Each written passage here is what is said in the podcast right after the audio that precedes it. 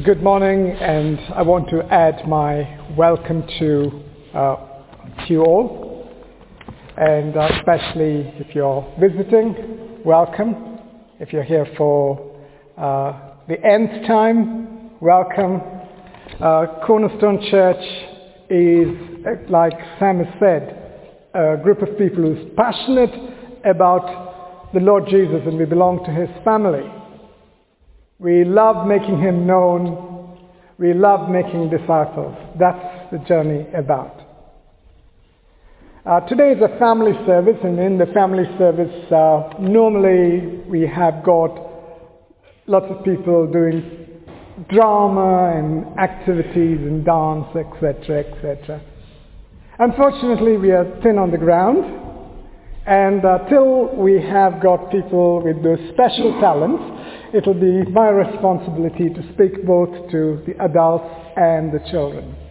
We have heard Sam read for us two long passages, one from Genesis 50 and the other one from Genesis 15. Bible can be a big, massive book, and sometimes it can be, you don't know where to start. Sometimes it's stories and you're thinking like, what do I do with these stories? I was like that. But in my life there were few people who opened up the scriptures and it got me excited. The bottom line was it is about God wanting to make himself known to you and to enter into a personal relationship with you as him being Savior and Lord. That's what the Bible is about. So today's message comes from Genesis, the first book of the Bible, the first of the 39 books of the Old Testament. Sometimes they think it is, oh, it's all about creation, etc. What was the thrust? Why did God give the book of Genesis? Whom did he give it to in the first place? That's important. Otherwise it's like reading somebody else's letter. I don't understand this. Yeah, I don't understand it. No, that's okay. that's funny. That's boring. Lots of names. It, it just, it just, you know, to make, so you need to ask the question, who wrote it? Whom did God give this book to? This is God communicating to his children, the children of Israel, so that they know how things began, how things went wrong, how God is going to put it right, and God has got a plan where you fit in, where I'm going to bring my Christ to save the world.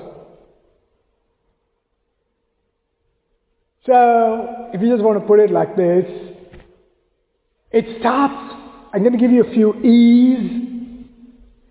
It starts with election, then there's the Exodus. Then there's an empire. And when they don't listen, there's exile. So to understand, God chooses a family. He gets them out of a place. We look at that in the story today. He not only, then he makes them an empire, if you like, a kingdom of people. When they don't listen again and again, he sends them into exile. Ultimately, he sends his excellency so that we can spend eternity with him. And when you look at the Old Testament, you got, you know, you got several things, several epochs in the Old Testament. I put it all in P's for you to remember.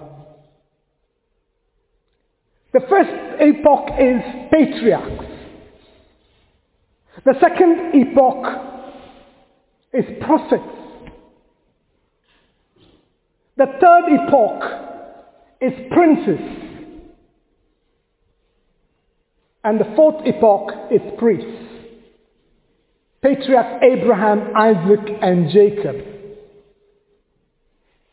Prophets, we have got English Bibles, but Hebrew Bible, it the law and the prophets. Jesus did that division, law and the prophets. They got, you got patriarchs, you got prophets, then you got princes, the kings. And when the kings come back from exile uh, during that period, then it moves to the priests period. Do you know that Jesus reveals the Father, the patriarch if you like.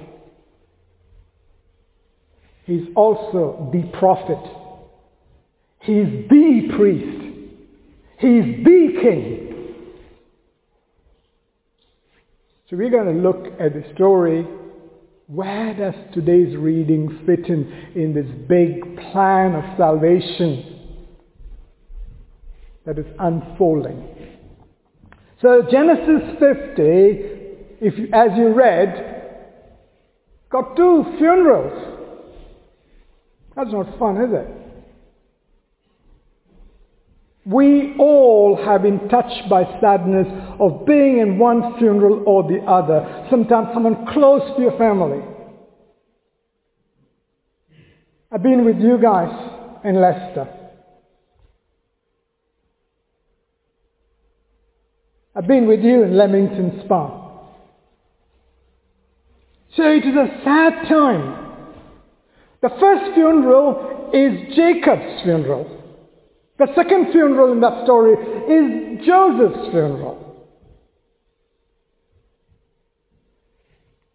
In Genesis 49, the last verse, it says, Jacob gave instructions to his children and blessed them before he died. In India, when we, when we were little, we used to go and see our grandparents. They, we look at them as ancient, old, they love Jesus. So before we leave the holiday, after when the holiday ends, before grandma and grandpa, we leave their place or they come to us, they're going back. We used to go up and say, Grandma, Grandpa, bless me. Bless me. And they should place their hands on my head and my brother's head and grandkids if the others there, and they will fervently bless us with God's choicest blessings of heaven and earth patriarchal family. It's like today, you know, we just say, yeah, if you're leaving, say, um, I'm going, yeah. See you also at the door, yeah. Bye, see you next time. At Christmas maybe. Hey, let's recapture. There's a, there is something special about God placing us in families. We can do it forward if we missed out on the past. Doesn't matter. Okay. He, now this Jacob, we looked at his thing, his life. We can see that he dies after instructing. He dies after blessing. We also see he dies worshipping God. Hebrews 11, it says, Jacob, after he had instructed and blessed his children, he leant on his staff and he worshipped God and he died. Wow. What a way to go. I like to go like that. It's amazing. The last act, the last dying act. I will worship with all of my heart. Wow. Do you know everything we do on this earth will finish? But worship continues throughout all eternity. Believe you me, it won't be boring like what you think worship is. Because when I was a little boy, I was like, God, it's going to be a big boring thing. I'm going to be in heaven all worshipping all the time, you know. Because I didn't know who he was. Once I got to know him and I fell in love with him, worship is not something I do. I, I get excited. That's the best thing I can do, worship. One activity we'll be doing throughout all eternity, worship. This is how he died. And before he died, he said, I'm dying here in Egypt, but bury me back in the promised land. His, he died focusing on what God had promised him. How are you going to die? Dying focus on one thing that matters, that's Him. In India, when you have a funeral service, a Christian funeral service, it's not called a funeral service. They call it a homecoming service. He's gone home. He's gone to his eternal abode, if you like. Like, you know, if those of you who live away from home, when you go back to your parents' house, as you go through that door, have a big sigh. Home at last.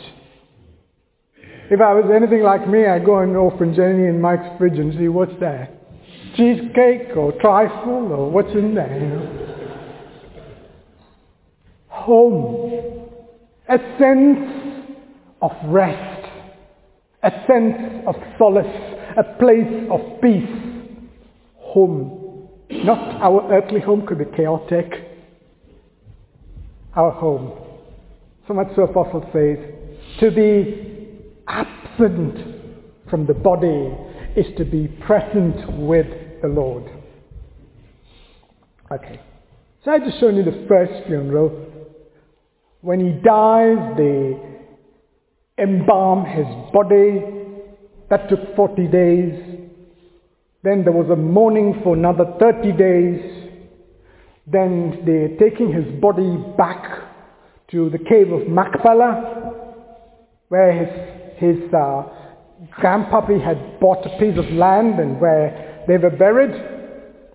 The first piece of real estate in the promised land.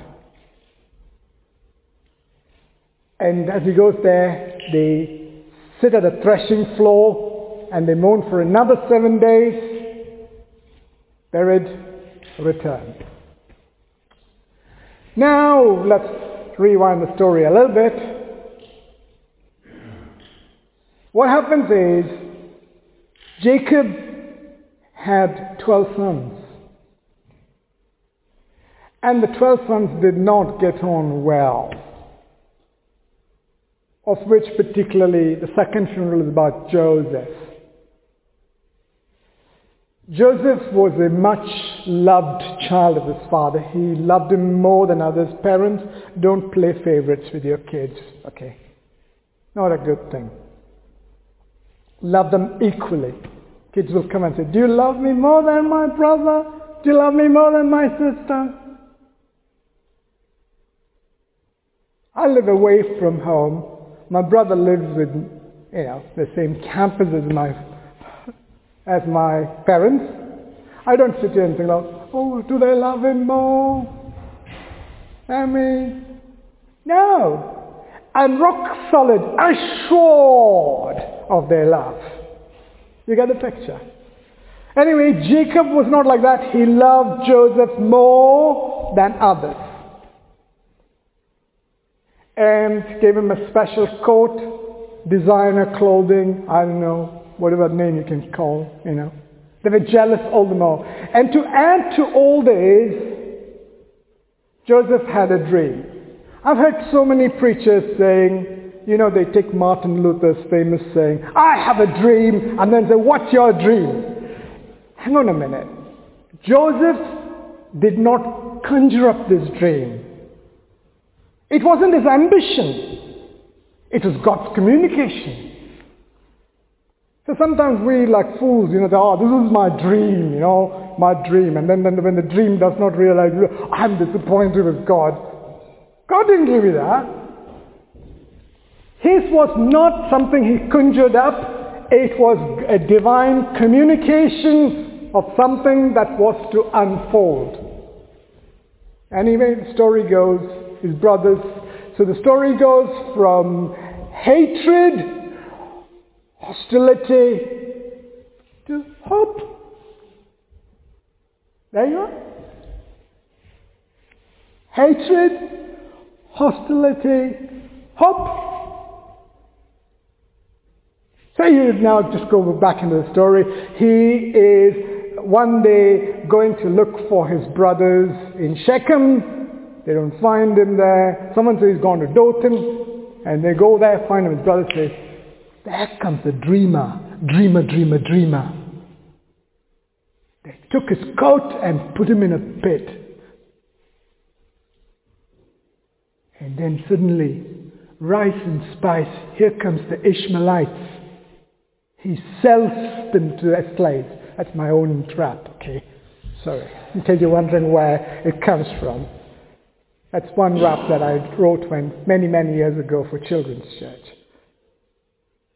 Rice and spice, here comes the Ishmaelites. He's sold as a slave. He's accused of assault, sexual assault. Unfortunately, Potiphar did not have safeguarding. Sexual harassment was at work. No complaint procedure, no 318.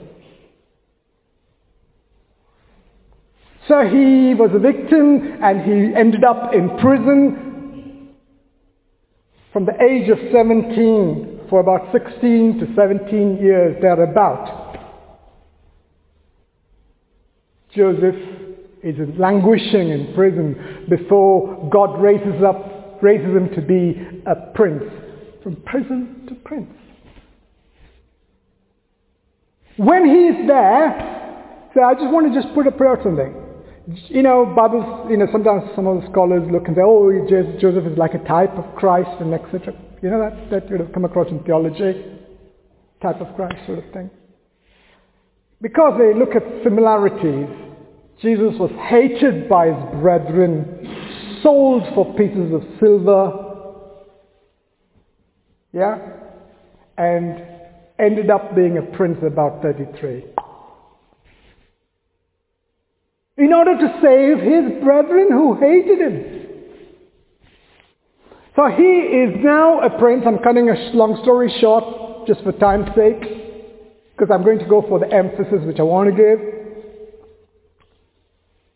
So he's now in Egypt. He's a prince. And the brothers who sold him are now here begging for help and he helps them. He reveals himself to his brothers. And now Jacob is dead. His brothers are worried. Hmm. Hmm. Jacob was, Joseph was nice, but daddy was here. Now daddy is not here. I wonder how Joseph might treat us. They're anxious, they're worried. And they come up with this story. I don't know whether it's a fabricated story or not. Eh, they, eh, Joseph, when daddy was alive, he said this to ask you to forgive us. But anyways, you know, maybe it was the case. And Joseph forgives them when he forgives them, you know, before they, for the first time, they actually own up for their sin, their wrongdoing, their evil for the first time. They're saying, we did wrong. Please forgive. Okay? And uh, Joseph says, am I in the place of God? And then he explains what you meant for Evil, God turned it for good. Sometimes in life, just getting into the story, sometimes in life you'll just feel like things are happening and it's out of control and it's all a big mess and but through it all God can bring things together. I said hatred, hostility, hope. God can bring things together. Keep that in your mind. And uh, I'm going to just take you briefly to Luke 15. These guys say when they're coming and these brothers come to Joseph and say, treat us as slaves! Treat us as slaves! Luke 15. A son who went away from his father and spent his life on prodigal living. And then he came to himself and he decided to make his way back to the father and he wanted to say, treat me like one of your servants. But the father did not. Friends, we all have sinned. We all have been living a life of estrangement. We all have a debt we can't repay. Your debt is paid in Christ. Your estrangement has been dealt with and you are reconciled with God. You have got peace with God.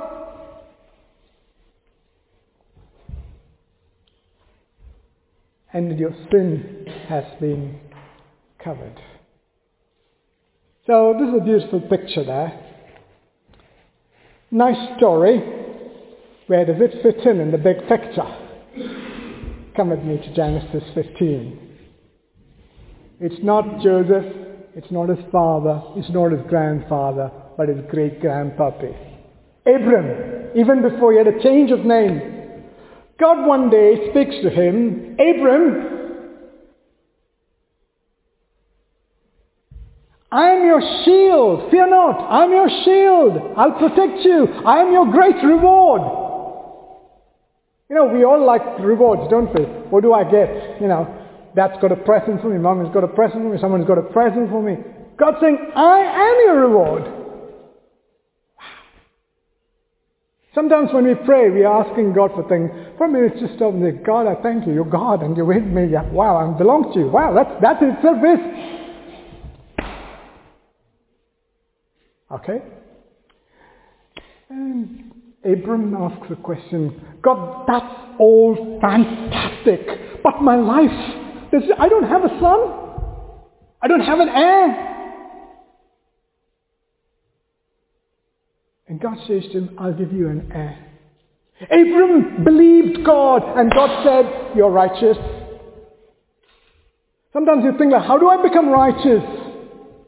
You believe God and Him whom He sent. That is eternal life. Believe Him. So, he, and God says to him, Abram, let's, I'm going to make a covenant with you.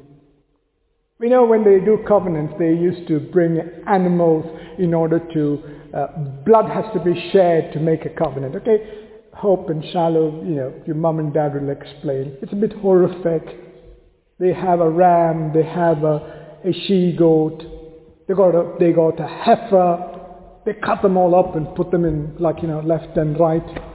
The birds, the turtle dove and the young pigeon, they don't tear it up, they, but nevertheless they kill it. And what is the plan is, whenever they had covenants in those times, they should kill an animal and they will walk the alleyway of blood. They're saying, if I don't keep my deal, let that become to me. Today we make promises, we break them, we make covenants uh, in a holy matrimony and then walk in the two different directions. You don't have a faintest idea of what a covenant is.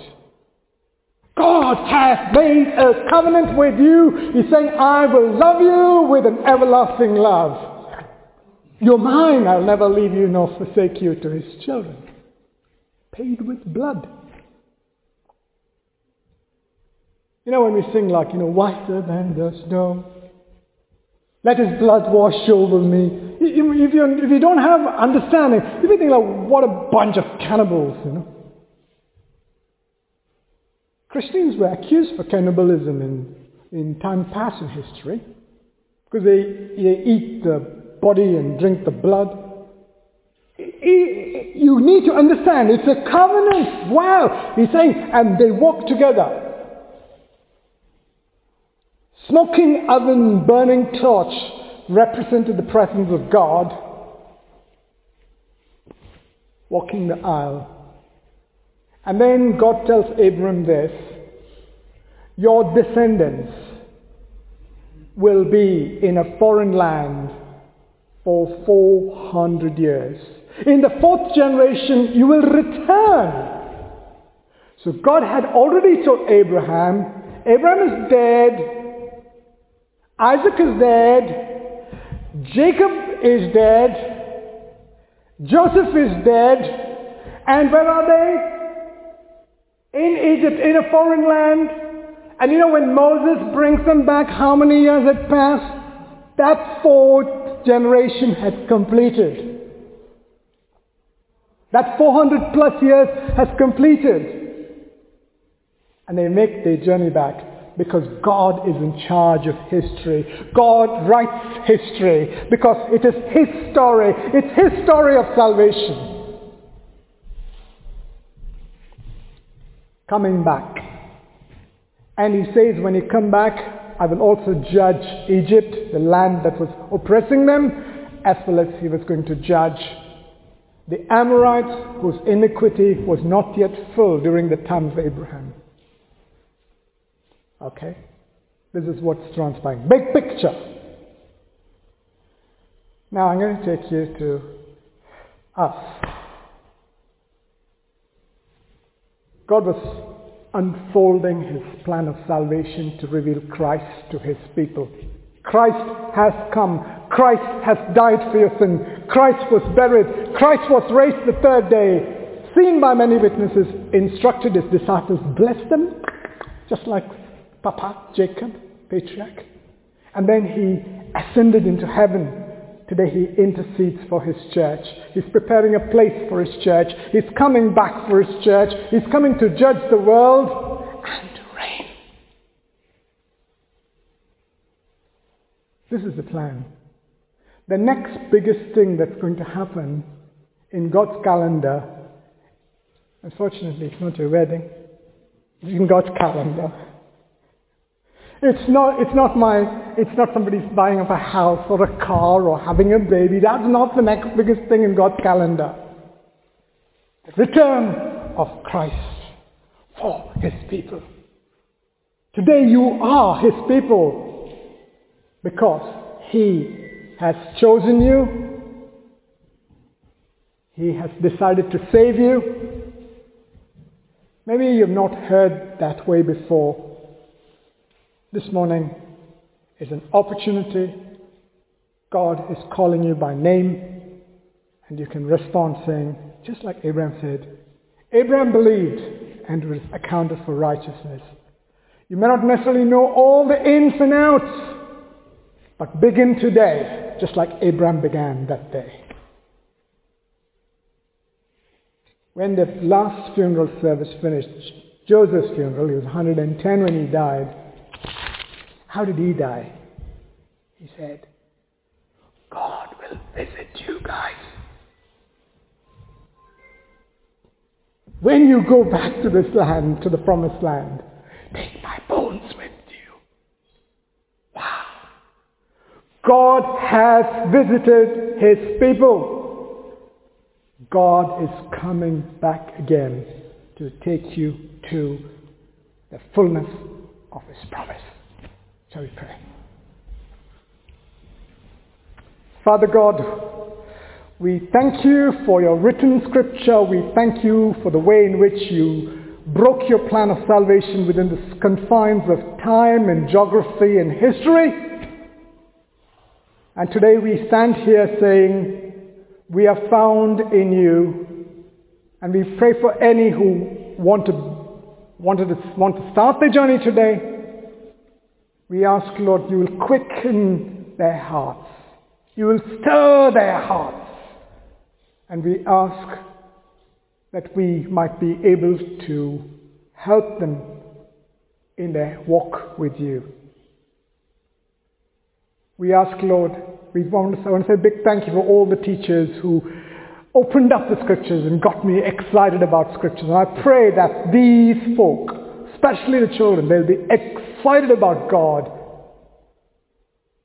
who desires to have a personal relationship with them and with us. We thank you for your, your Son, your only begotten Son, Jesus Christ, our Lord and Savior. Amen.